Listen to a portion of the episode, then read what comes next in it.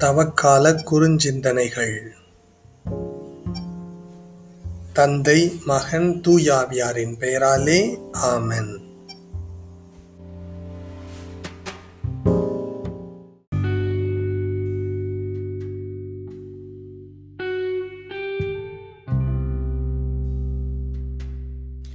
இயேசு கெர்சமனியில் தந்தையை நோக்கி கதறி செபிக்கின்றார்.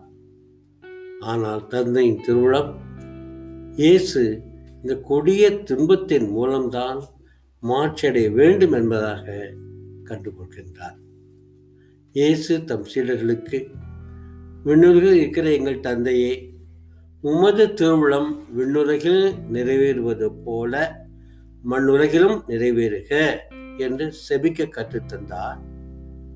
இயேசு அவரிடம் என்னை அனுப்பியவரின் திருவுளத்தை நிறைவேற்றுவதும் அவர் கொடுத்த வேலையை செய்து முடிப்பதுமே என் உணவு என்று முன்பு பெருமையாக சொன்னார்.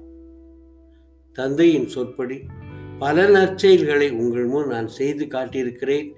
அவற்றுள் எச்செயலுக்காக என் மேல் கல்லெறிய பார்க்கிறீர்கள் என்று அவர் மீது கல் எறிய வந்தவர்களை நோக்கி முன்பு சவால் விட்டார்.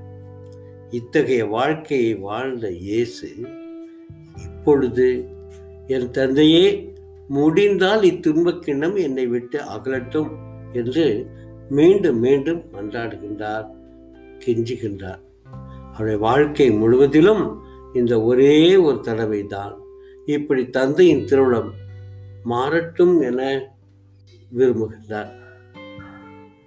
கடவுள் நமக்காக வகுத்திருக்கும் திருவிழம் நல்லதுதான். ஆனால் எல்லா நேரமும் அது இனிதாக அமைவது இல்லை. சில வேளைகளில் அது தாங்க முடியாத பாரமாக நமக்கு தோன்றுகின்றது. இறைவா என்னை இந்த திட்டத்திலிருந்து காப்பாற்றும் என்று மன்றாடுவது தவறு ஆகாது. ஆனாலும் என் விருப்பப்படி அல்ல உம் விருப்பப்படியே நிகழட்டும் என்று கூறி இறைவனிடம் வேண்டினார்.